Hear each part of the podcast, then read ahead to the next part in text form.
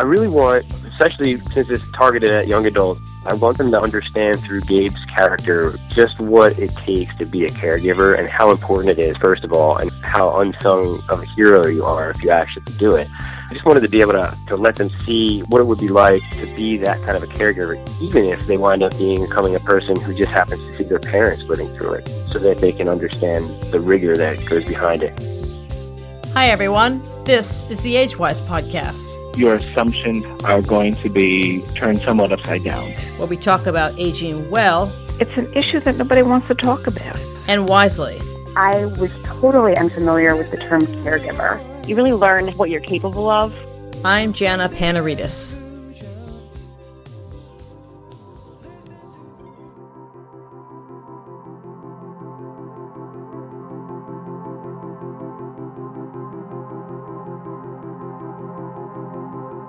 Phrase, I feel like my life is on hold, is one I've heard many times from caregivers, but mostly from caregivers who've already lived a few decades of life and formed lasting friendships and had careers, even if those careers and friendships have been put on hold due to the demands of caring for someone else.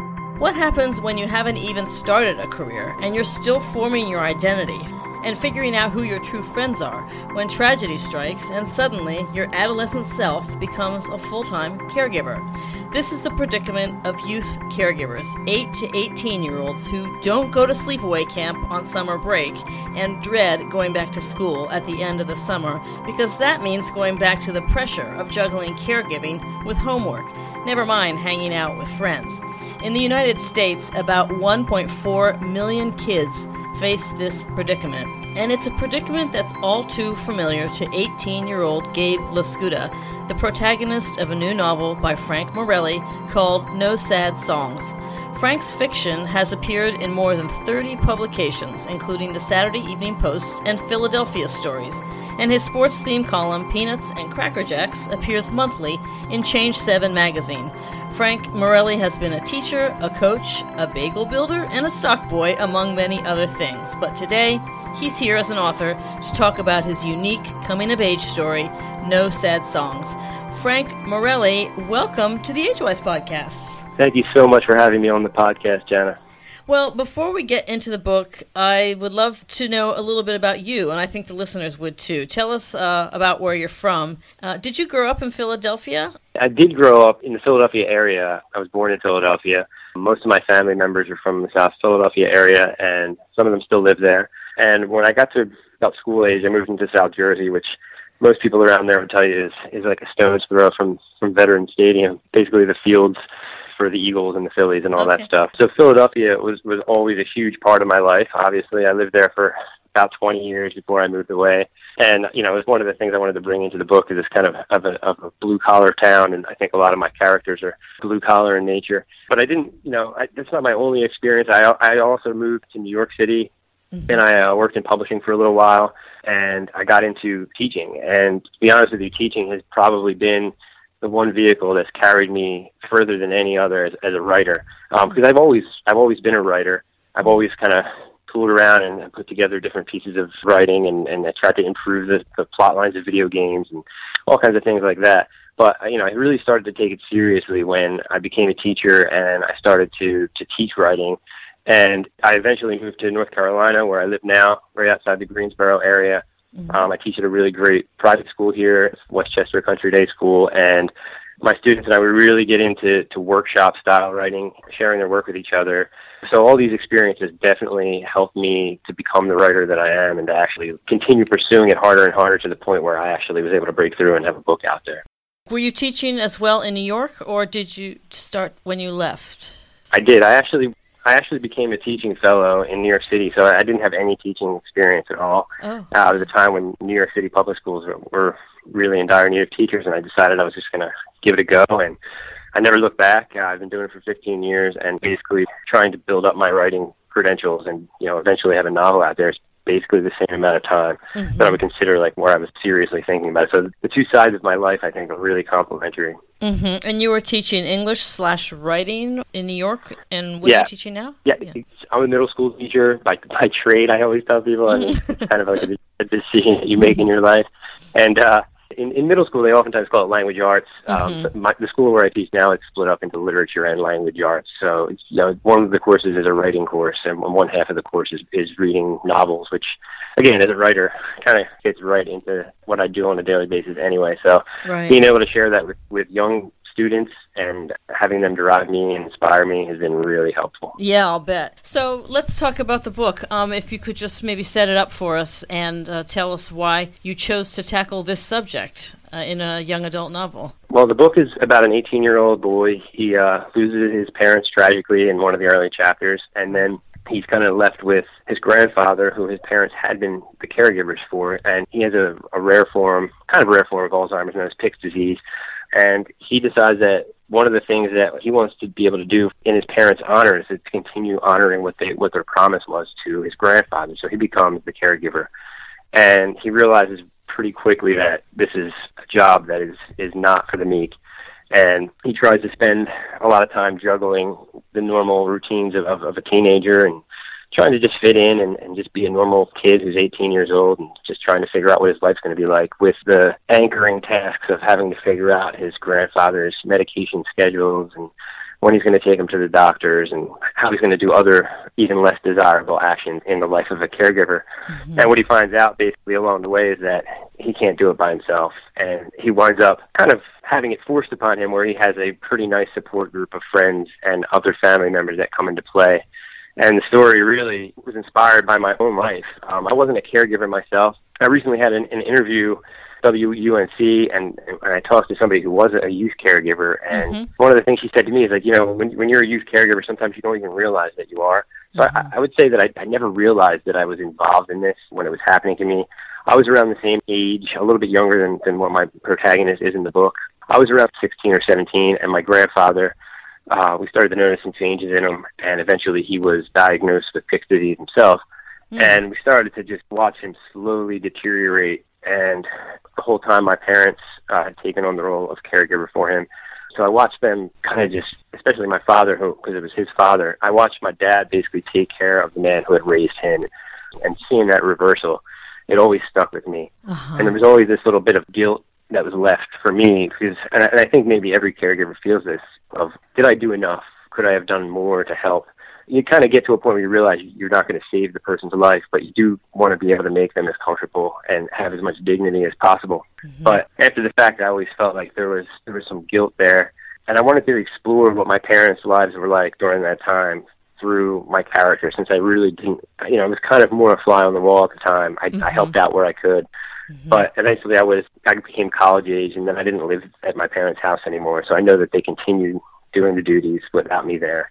So I just wanted to live through the character, and that's basically where the book came from. Uh-huh. Um, in fact, before I wrote this book, I had had never even written any kind of young adult literature at all. I'd been Really? writing Wow. mostly for uh-huh. adults. Uh-huh. Yeah, so the first chapter was the first piece of of writing that I had ever done in the genre, and as soon as I wrote it, I thought to myself, "Wow." I should have been doing this all along. Uh-huh. I teach these same same age That's students, great. and it all just kind of came together, and and it happened to be about a subject matter that was that was really close to my heart. So I just knew that the book was was the right book for me to write. Right. So your grandfather was living with you growing up? Or- not not the whole time I was Oh, he growing up. moved in. By, by the time I was like seventeen or eighteen, right when I was about sixteen, he moved from Philadelphia close by so that my parents could keep an eye on him. And then more little by little, it became more of a of a, of a live-in situation and. And all kinds of other people that we actually had come in to help as well, Mm-hmm. um, until we eventually had to put him into a facility, which was sad. And again, I know it left a bitter taste in my father's mouth because he never really wanted that to happen, but eventually he had no choice. Yeah. Well, we meet Gabe in the beginning of the book. Is anyone except his best friend John aware of his caregiving situation with his grandfather? Because I didn't get that they were. I mean, anyone in his school. And that wouldn't surprise me because caregiving is such an isolating experience, and then it's high school, so it's not like he would really talk about it. Yeah, exactly. When I when I wrote it, I wanted it to kind of feel kind of organic because that's kind of what I remember about it. One of the things Uh-huh. I, I tell people is that this is a type of disease where a lot of people are living this in secret and they're taking care of their loved ones, and it's not something that you're you're shouting out from the mountaintops because there's a couple of reasons I think, especially one of them being that you want to save the person's dignity and other people may have known that the, the loved one that you're taking care of the way they used to be, and it's, Yeah. it's just kind of hard being able to to expose that. So. I wanted people to understand that a little bit. Mm-hmm. Yeah, John definitely knows about it because of his proximity to Gabe, but yeah, nobody else is really officially knows about it, and it's just kind of. I tried to make it feel like it was the type of thing that people somewhat were gathering and understanding, where you start to see people in the book treat Gabe differently, and even they feel a little bit of resentment about that. Like, how do these people even really know that this is happening? Why are they treating me with kid gloves now that they kind of this? Which I remember feeling myself when I was at that age and trying to deal with this. And, and I also remember that at that age, unfortunately, feeling like a little bit selfish about it and feeling, wow, like I'm now going to be seen around town with my grandfather. What might he do in this situation? How would that embarrass me? I remember also feeling kind of guilty about that. So I wanted to try to set up a situation for Gabe where he didn't tell people about it purposely and that people did kind of gather that something was happening in his life, something different was happening. I mean, they they surely must have known about his parents passing away, so they mm-hmm. knew that there was definitely something different happening in Gabe's life, but he was not officially telling them about it. So there was this wall between them. He didn't want to really let people in.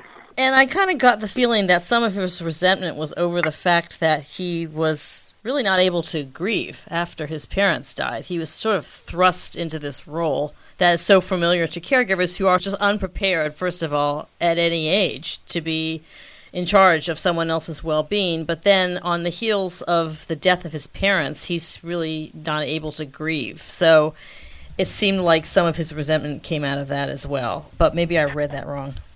No, you're definitely right about that. There was some resentment coming out of the fact that yeah, he could not grieve, and, it's, and part of his grieving process was maybe what led him to be so hands-on with wanting to take on this role. And you know, even when he kind of could tell when it, he wasn't really fit for it, he was going to mm-hmm. continue to to live up to this promise that was an unspoken promise. It was only one that he was trying to keep to his parents because, in a way, that was what kept his parents close to him. Yeah, he never really had the the chance to see his parents off.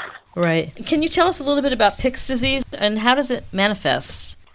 Well, from what I know about the disease, and, I, and remember, I'm not a doctor. From from from my research and from my experience, one thing I learned about it is that it's one of the forms of dementia that you can actually get pretty early on in life, and there's cases as early as 40 years old. My grandfather was about early 60s, and he had it for eight years, and and, and it is a kind of a slow-moving disease that could last up to you know eight ten years, which is kind of devastating. And, and I remember feeling like during many many parts of it, especially the latter stages that that he was in, it was almost like, wow, I can I can't believe he has to continue to deal with this disease for this long.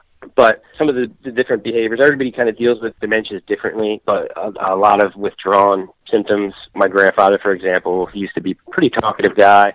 And one of the first signs that we would notice is that when he would come to like a family event, we'd kind of just sit in the corner and we wouldn't Oh. really hear him talking a lot. Yeah. And that was really before we even gathered and, and really like accepted like, wow, there's something different happening here. Later on in the disease, from personal experience, I noticed that there's lots of like more violent type of outbursts. My mm-hmm. grandfather would say things that I would never repeat and I'd never heard him say before or even think about. Mm-hmm. And some of those things I tried to reflect in the character of Grandpa in the book, especially one of the early chapters when Gabe has a couple of outburst situations that his his friend John helps him with that I guess you can look at as comical, but also there's a really sad element to it and a pretty disastrous element to it. I don't want to give too much of it away, but Yeah. but pretty early on in the book, you start to see those symptoms. In fact, I tried to start the book and start Grandpa, the character, in one of the the stages that I remember towards the end of my grandfather's disease because I felt like that was the most severe. And to have my character immediately have to go into that right off the bat, I felt felt was was the kind of conflict that this book needed. But as far as Pick disease, um, I can't give you any real statistics about it, about how many people actually have the disease. And I don't have any in front of me right now, but it's not as prevalent, I've gathered, as other forms of dementia. It's on the rarer side, but numbers are definitely growing in all forms of dementia. So it would definitely be one form that I think people should probably be researching and taking seriously because I would never want to see any other person have to deal with what my grandfather did. Mm. Well, you touched on the structure of the book a moment ago. I, I'd like to continue on that path for a moment and have you talk about the personal essays that are interspersed through the book, which is a really nice device. I hate to use that word, but I know that was calculated. it's really brilliant. I think these pages are actually a different shade than the rest of the book. Those pages are not numbered. So, if you could talk a little bit about the use of those personal essays in the book. Sure, and and, and I definitely don't mind you using the word device. Um, they were definitely a calculated move. First of all, let me explain the reason why they were given to Gabe and what, what, why he writes them. Most of the book is written as narrative, and, and Gabe tells his story in, pre- in present time. Mm-hmm. But the essays are part of a project that he's working on in, in class. It happens to be his favorite class and he's learning about different classic poets in the class. Mm-hmm. And his basically year long or pretty long project throughout the year is for him to write personal essays that relate the poetry that they're learning to experiences in his life.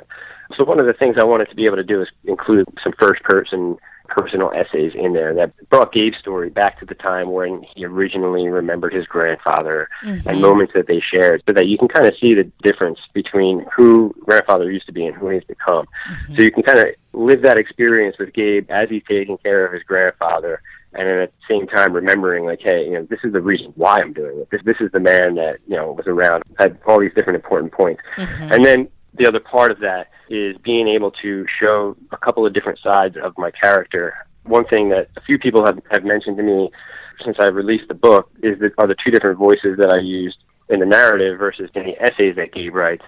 And really, I, I was very deliberate in trying to do that. It's hard to make one character write in one voice and talk in another voice. Yeah. Um, I spent a lot of time trying to make that happen. And, it, you know, the difference is subtle, but it's important because you get to see how Gabe reacts in real time but then you also get to see how he reflects on things and how he learns from the experiences that he did have in the present time and then also in the past.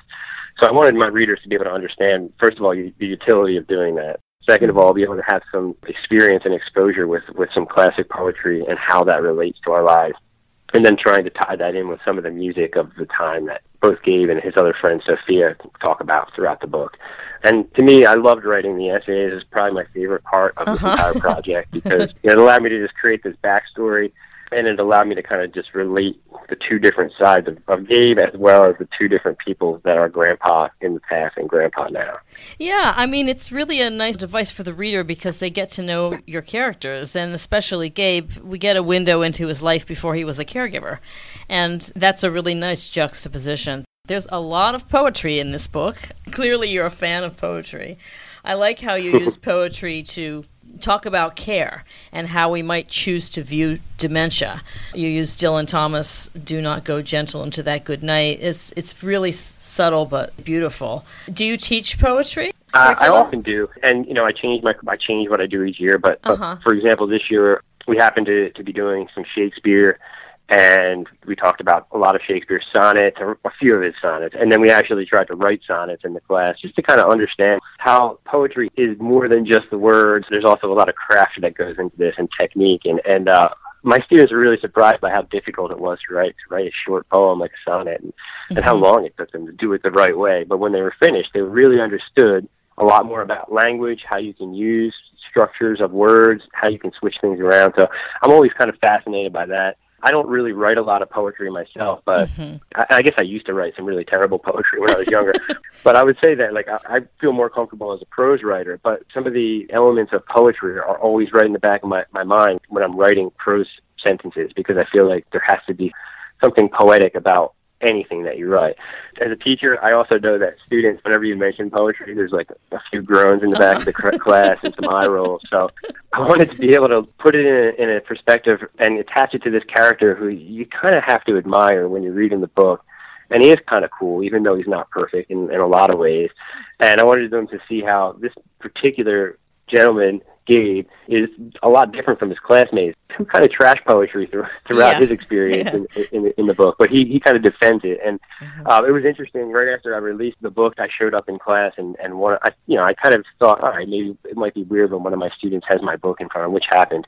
But the the coolest thing was actually seeing a student instead of having my book, had a book of Robert Frost poems that they had picked up because they wanted to explore more of the poetry. So that was one of the reasons why I wanted to do that. The other reason was because there was a point in my life where I found poetry really difficult and, and too hard to even to even want to like attack and, del- and delve into. Mm-hmm. But I think music and lyrics kind of help provide the gateway for me because yeah. there is such yeah. a connection between them, and I think that eventually allowed me to kind of look at some more complex poetry. So that's another reason why I like to put some of the songs in there too to just kind of show that connection between the two things because I know that teenagers love music. And this is set in the 1990s, right? The book? It is. Okay. It is, and and uh, a lot of people ask me about that decision, and it, it was a hard decision because I know that writing young adult literature, it's usually something that it most commonly is written in the present time, words written in the past as historical fiction, and I don't know that the 90s is really in, in the area of historical fiction yet. So I wanted to set it then because that's when I lived through the experience myself,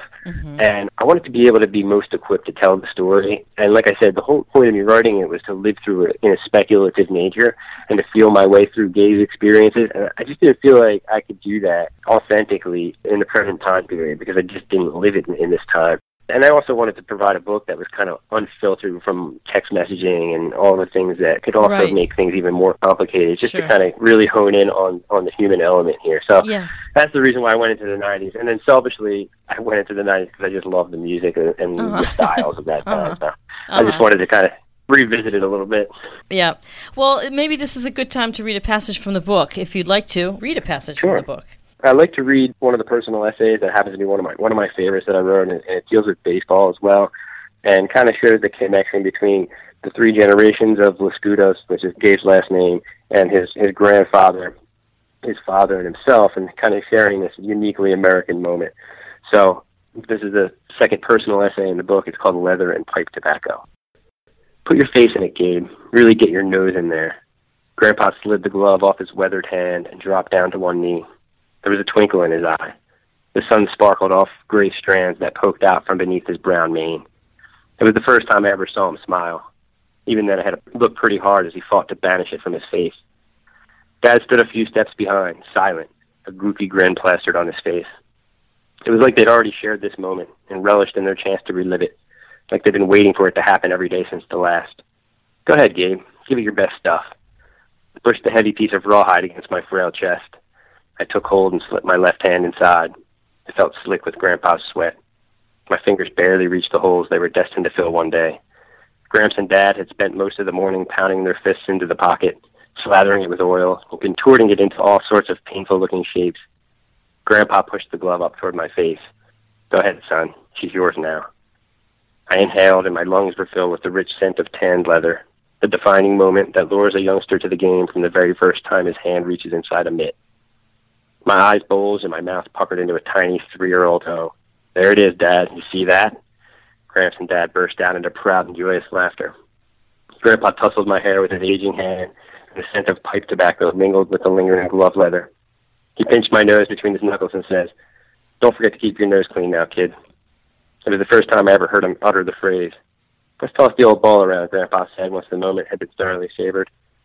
Dad and Grandpa pulled their gloves, cracked and scuffed by decades of use, out from the backs of their waistbands.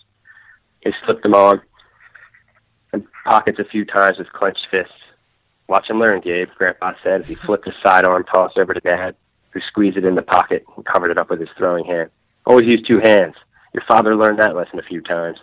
Dad shook his head and kept throwing. Look the ball into the glove. For Pete's sake, stay in front of the damn thing. A ball, not a bomb. Dad shook his head again, but kept throwing and catching. Now it's your turn. Grandpa knelt down and put his hands on my shoulders. He jostled me around a bit until I was in the right position, and then he took a few steps back and held the ball out in front of his chest. You ready? I didn't know what to say, so I just nodded and held my glove in front of my face.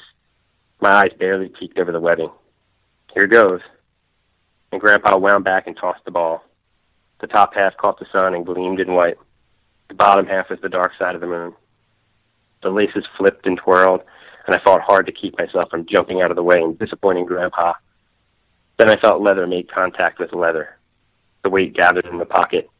There was a soft snap as my bare hand clamped over the front of the glove. But just look at that. My grandson's a natural. The next Willie Mays, Dad said. The next Willie Mays. I often think about moments like these, the ones that feel so light and carefree at the time, but that carry with them much heavier insights. It's only in the future, after time has beaten the ever-loving crap out of you, that you realize what was actually taking place on a day like that. And it reminds me of one of Robert Frost's most famous poems, which also happens to appear in my, one of my favorite books of all time, The Outsiders. I may have read S.E. Hinton's most popular book way back in middle school, but I will never forget the sage insight Johnny Cade gives to Pony Boy through Frost's words. They still ring in my ears. Nature's first greenest gold, her hardest shoot to hold, her early leaps a flower, but only so an hour. Then leaf subsides to leaf. So Eden sank to grief. So dawn goes down today. Nothing gold can stay. When the ball popped my mitt that day, so many years ago, when I could barely see over the shoulders of a cricket, and I squeezed it before it flipped lifelessly to the grass, I held on to more than just a ball. I had held that gold in my hand, the hardest hue, and Gramps and Dad recognized it immediately, for they had once held the same hue in their own hands. Their appreciation for the gift that had been mysteriously stolen from them, their youth, was the catalyst for all the smiles and laughter these two produced in my honor. But for them, that first youthful hue was far behind them, just a distant blip that wouldn't even register on a satellite image.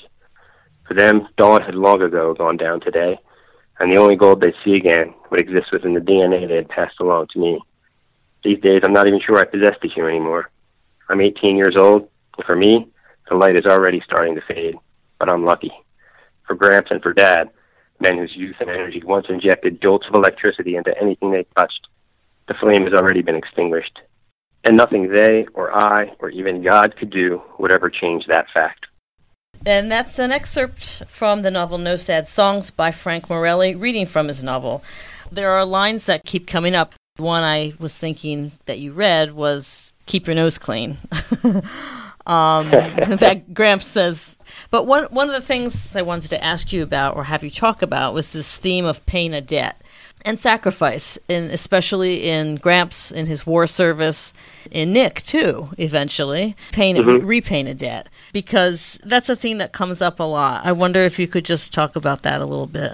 Yeah, I feel like anybody on this planet is in some kind of debt to somebody because at some point somebody's helping you, somebody has raised you, somebody has provided something for you, somebody has brightened your day. So I always like, I always feel like debt isn't as bad of a thing as people make it out to be. And sometimes mm-hmm. it's important to remember that other people are also indebted to you. So I wanted to kind of have a bunch of characters who at least realized, even if their situations were difficult, that they wanted to be able to accomplish them because it would have helped other people who had once helped them. And yeah, Grandpa, I wanted to make sure that he was some kind of a war veteran and that he had paid, you know, paid his debt to the society in that way, mm-hmm. because I knew that in order to have this character in, in the novel that doesn't really have many lines or doesn't really speak a lot in the present time. I mean, he's kind of this flat, you know, character in the background in the present.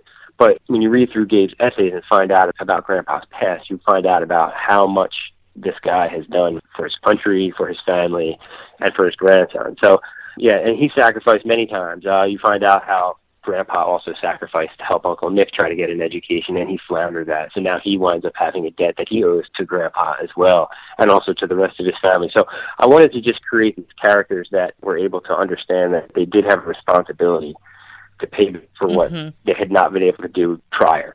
And for Gabe, it doesn't seem like he has that much of a debt to pay throughout the, the novel. But if you really think about it, he owed everything to his parents, and his parents really made his life pretty comfortable up until that point, until his life becomes extremely uncomfortable. It makes him want to be able to accomplish the goal of like making his grandfather's life okay which of course winds up becoming a conflict for him as well because in the case of Alzheimer's, there's eventually nothing he's going to be able to do to stop yeah. it. So yeah that's why I wanted to make my characters have these debts and these sacrifices that they were going to make throughout. Mm-hmm. And one of the discoveries that Gabe makes along the way is he has this sort of newfound respect for his dead parents. He says, you know, they were complete badasses in, in caring for his grandfather. Uh, he says, but at least they had each other here I am trying to figure it out on my own, which is so moving. And then he wrote, "Ugh, I feel like mom, always juggling." I mean, if that isn't a line that caregivers won't relate to, I'm so glad that you said that's exactly when I was at, when I was rambling through that. Was exactly what I was was thinking about that exact passage where he talks about the jugglers in Baltimore Harbor and trying mm-hmm. to, to to understand just how much his parents did for his grandfather, let alone also being able to take care of him and do all the things they need to do in their work life yeah. as well.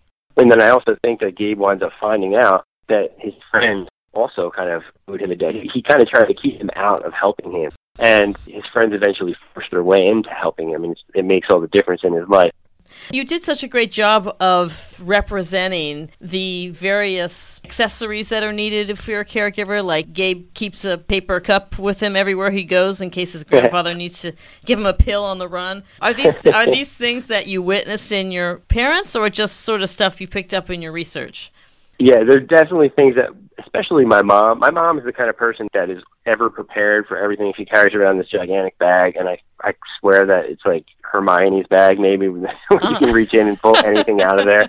Uh, so she would have all kinds of different things, and it always seemed like whenever my grandfather needed something or something happened, she always had whatever she needed in the bag. Mm-hmm. And then later on, when I was writing this and researching it, I, I called my parents often to ask them questions, and I mostly wound up getting a lot of information from my mom. Uh-huh. Um, for one reason, my dad, I don't know how comfortable he feels talking about the whole entire situation since it was his his father. He doesn't really like divulge a lot, but my mom seems to remember every like detail that happened. So she helped to, to jog my memory about those moments where she seemed to have everything at her disposal.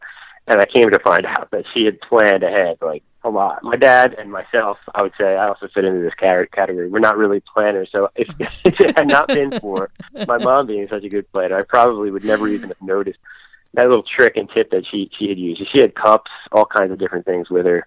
For some reason, she often had Q-tips, which were ever useful for huh. many different things. Yeah. so yeah, I did try to I did try to use a lot of my own experiences when I when I thought about things like that.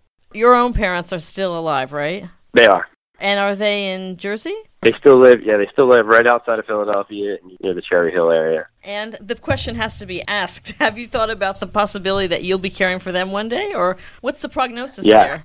Well, my dad is 70, I guess he'll be 72 tomorrow, and my mom oh. is right mm-hmm. behind him, and they're both not showing any signs of anything like that, which is really encouraging. But that doesn't mean that it can't happen. But yeah, I mean, we think about it all the time. Do we have a plan in place? No, we don't. Nothing that's really there, set there in stone, and, and that's kind of unbelievable considering how, you know, how much we know about it now and how much we've gone through it. But yeah. I, I do think it's one of those things that you, you just it's like write, writing a will. I mean, you don't you you just kind of want to put it off and put it off because yeah. you don't really want to think that it will ever happen. But yeah, I mean, like there's probably has to be a conversation had, and we need to do some planning. But and I also think about myself and whether or not that could be something that could be in my genes. And uh-huh. I'm a little bit afraid to go get that DNA test done that tells you whether or not you have certain proclivities. But right. um, probably I should do something like that and start planning ahead when you don't have Alzheimer's around you and when you don't have any experience with it, I think it's something that you always think is going to be away from you. That it's never going to happen to your family. But once it does, it feels like it can almost always happen. So, yeah, it's definitely like a like a thought in my mind on most days. Mm-hmm. Do you have siblings? I do have a younger brother. He's about four years younger than I am. Okay, so it's just the two of you. Well, it'll be up to you. Just laying out the cold reality. Yeah, luckily my sister-in-law is a doctor, so okay. hopefully she'll be able to help us out if and when the time comes. But, yeah, I'm laughing, but it, it's something that has hit my life, obviously, and so you know you have to have some humor around this. Like, okay, get ready. Exactly. Yeah, that's that's one of the. I'm glad you said that. That's one of the main things I was also thinking when I was writing this book, and there are some parts where where Gabe says things that my editor may have said to me, you know, this seems a little bit harsh, you know, that why he would say this about his grandfather. But we had a conversation, and I told him, look, sometimes humor and laughing at the situation and looking at it bluntly is the only way to get through the situation itself. Mm-hmm. It was very impressive because it was very truthful in that way. You have to have humor, and there's a lot of humor in this book, so I don't want people to get scared off by the topic because there is a lot of humor, and it moves at a really good clip. I did want to ask if your parents have read the book and what their response to it has been. They did. They both did read the book. They liked it, and, and they gave me good feedback on it you never really want to believe people when they tell you stuff like that, especially when they're your parents and they've been telling right. you you've been doing a good job your whole uh-huh. life. But you know, we did have some serious conversations about some of the, the different parts in there. Hmm. Um, the one thing they always wanted to know, and, and a lot of my family members wanted to know, is like, are any of these people me? And my, my brother's name is actually Nick, so when readers get a chance to meet the Uncle Nick character, and if you happen to know my brother personally, you might be thinking like, uh oh, is this your brother? Mm-hmm. But none of the characters in the book really are any family members. I mean, there's there's obviously inspiration from different people and and from myself, but but that was the main question that they had for me. Other than that, I think they enjoyed a lot of it.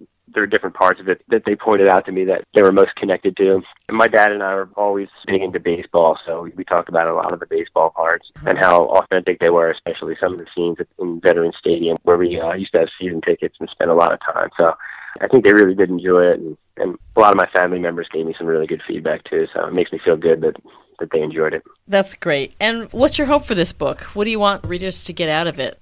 I really want, especially since it's targeted at young adults, I want them to understand through Gabe's character just what it takes to be a caregiver and how important it is, first of all, and how unsung of a hero you are if you actually do it. Especially since it seems like the numbers and the statistics are just rising and rising with this disease, and that especially students who may be, you know, seniors or juniors or even sophomores in high school, they could be facing this problem sooner than they think. So I just wanted to be able to, to let them see what it would be like to be that kind of a caregiver, even if they wind up being becoming a person who just happens to see their parents living through it, so that they can understand the rigor that goes behind it. Mm-hmm. Um, and I also just wanted to raise, be able to raise awareness for the fact that there's just so many people out there that, that are struggling with this disease or caring for this disease. So I, I felt like there wasn't a lot of literature out there that was fictional, especially that was centered around Alzheimer's. There's there's a lot of, really good information out there, especially nonfiction.